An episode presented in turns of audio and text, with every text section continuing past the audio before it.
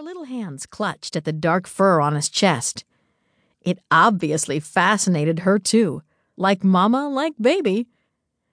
I sipped my coffee, feeling the warmth trickle down my throat and spread through my chest. Brian grinned at me as I sat on my side of the bed, naked from the waist up. "Damn, woman," he told me. "You make it hard for me to get up and go to work." I laughed and took the baby from him. She wiggled like a puppy. Brian stood up in his shorts and took a swig from his cup. He looked thoughtful. "Is this a new kind of coffee?" "You could say that," I smirked. "Not from the supermarket, is it?" "No," I smiled. "Only one place in town carries it."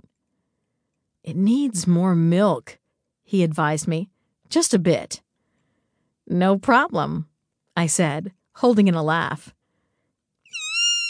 Squealed Shannon, as though she understood the joke. Brian went into the bathroom, and I heard the sound of water from the shower flowing all over his skin, his hair, and his muscles. I wanted to join him, but it wasn't possible. Shannon's diaper was wet, so I changed it. Brian walked back into the bedroom wearing a towel. "Dee," he said, "don't you think we should get married?" "Not this morning," I hedged. "We both have too much to do. Don't you have to go to work?" "Nope," he laughed, making up his mind. "Not today. The guys can get along without me for one day. I need to spend time with my family." He dropped his towel and scooped me and Shannon into his arms. He hummed into my hair. "We need some time alone when we're both awake." "Oh, yes. For now, I'll just do this." I stood up and set Shannon on the floor, then surrounded her with our set of big cushions that she couldn't climb over. I gave her favorite rubber donut to chew on, and she looked happy. I climbed back in bed and pulled off my pajama bottoms. "Taste test?" smiled Brian, and held one of my breasts in his calloused hand. His touch was gentle, and it sent chills like seismic tremors all through me. He pulled my nipple patiently into his hot mouth and sucked slowly, using his tongue. "Oh," I moaned. "Shh," he told me. "Keep it down." I glanced at our baby, and I could just see the feathery hair on the top of her head. I didn't think she could see us from her position on the floor. Even still, the situation reminded me of being a teenager, trying to make out quietly with my boyfriend in the bedroom while my parents lurked nearby. Brian was steadily sucking my milk. I could hardly believe it. Spasms of excitement rippled down from my nipples to my womb, driving me to the brink of a huge, dangerous orgasm, like a monster earthquake. I held him hard, not sure whether I wanted him to stop or to send me crashing over the edge. "Good stuff, Mama." He seemed to be snickering at a private joke.